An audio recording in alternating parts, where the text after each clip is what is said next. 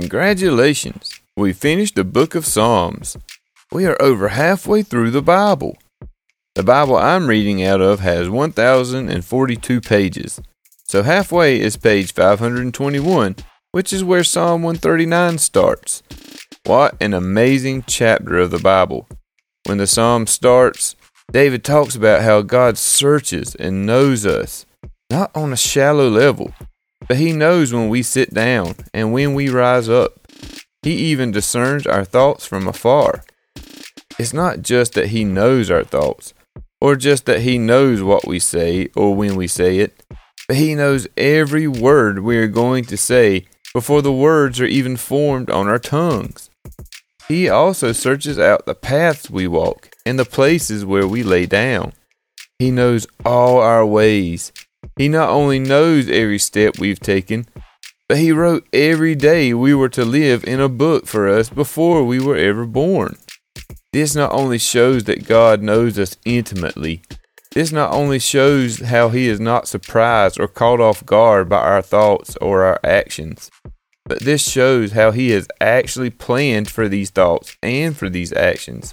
Somehow, for some reason, he has a purpose in letting us think the things we think and experience the things we experience.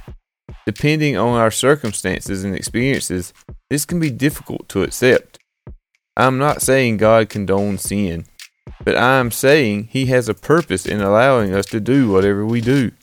Before you turn me off, hear me out. Joseph was able to deliver his brothers from starvation because they sold him into slavery. This ultimately led to Joseph's family getting enslaved for 400 years, at which point God delivered them in absolutely awe inspiring fashion.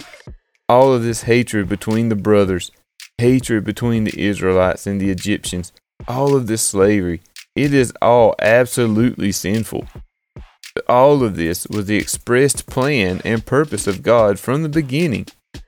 Way back in Genesis 15, which is the second time God met with Abram and promised to give him a child, an offspring as numerous as the stars in the sky.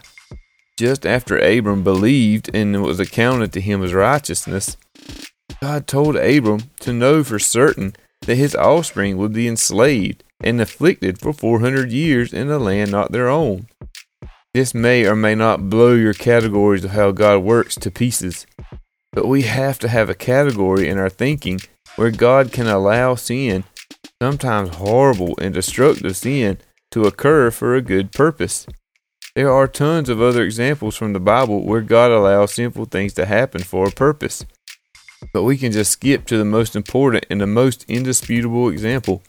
We know from John 1 and Colossians 1 that God knew he was going to die for his creation before he ever created anything. He alluded to it and prophesied about it for millennia before Jesus ever walked the earth. In just a couple of books, we're going to read about the suffering servant that was prophesied hundreds of years before Jesus was born. So, we know that the plan was undeniably for God to come as Jesus and die at the hands of his creation. Jesus was a completely innocent man who was punished unjustly by the political leaders of the day. This is murder, a top 10 no no in God's law. But God planned it from the beginning. We can approach this from a 100,000 foot level and accept it as God's plan of salvation. And that's amazing. We need to do that. We need to worship God for this plan of salvation. But let's zoom in some. This millenniums long plan did not happen at the 100,000 foot level.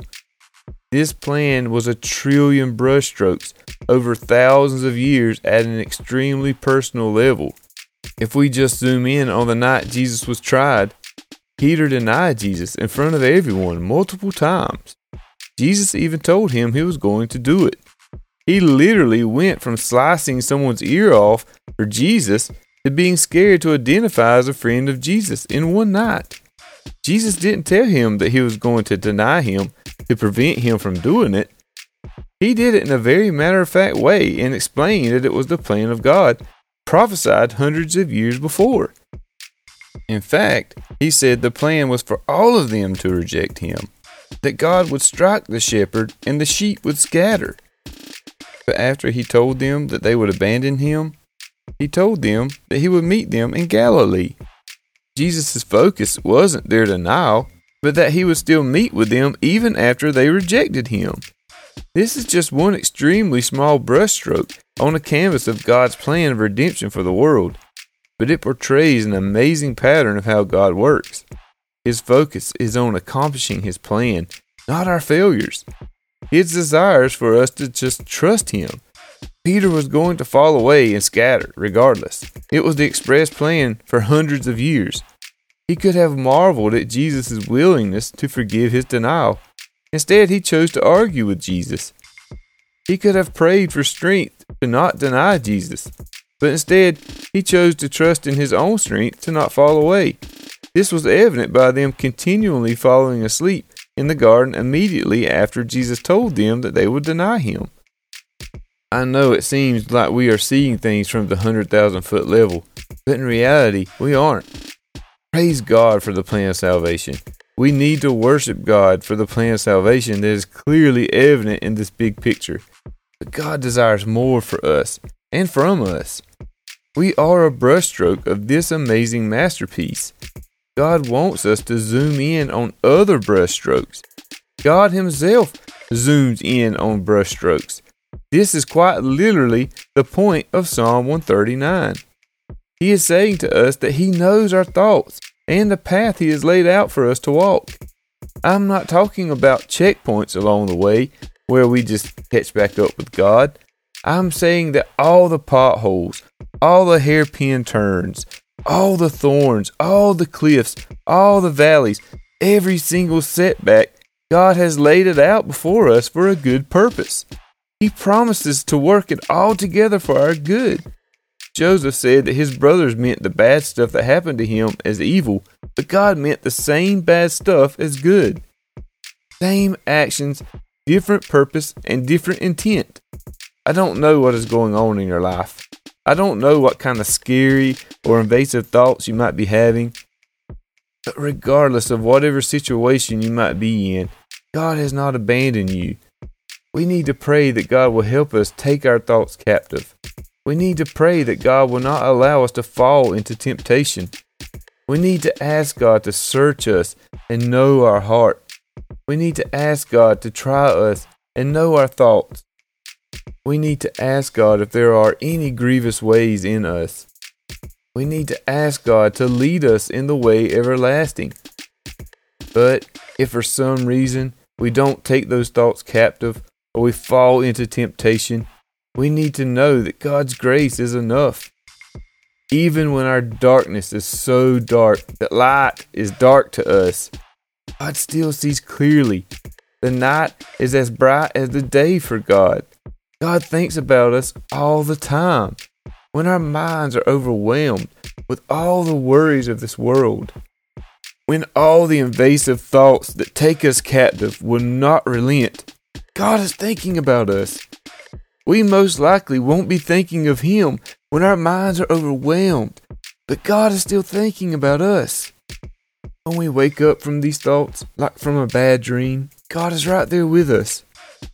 Someone with so much authority over us and insight into our inner workings can be scary until you realize He is not using this knowledge of us and power over us to somehow manipulate us or hurt us or get some kind of advantage over us.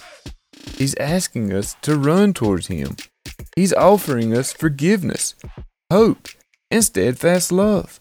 Love that never wavers, grace that doesn't end no matter what we think or do. In my opinion, the best summary of the gospel that we have read so far is in Psalms 147 10 through 11. His delight is not in the strength of horses, nor his pleasure in the legs of man.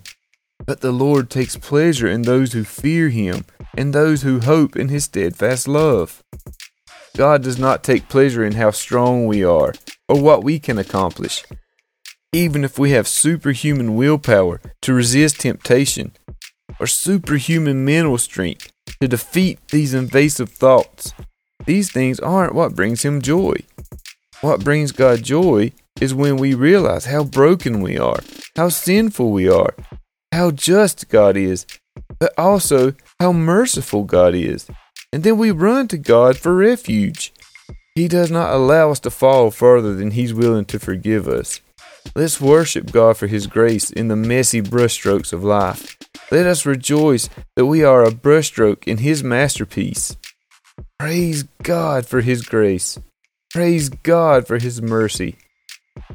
Thank you, thank you, thank you for your continued support of this podcast. Your support is extremely encouraging to me. Please come back tomorrow as we start reading Proverbs.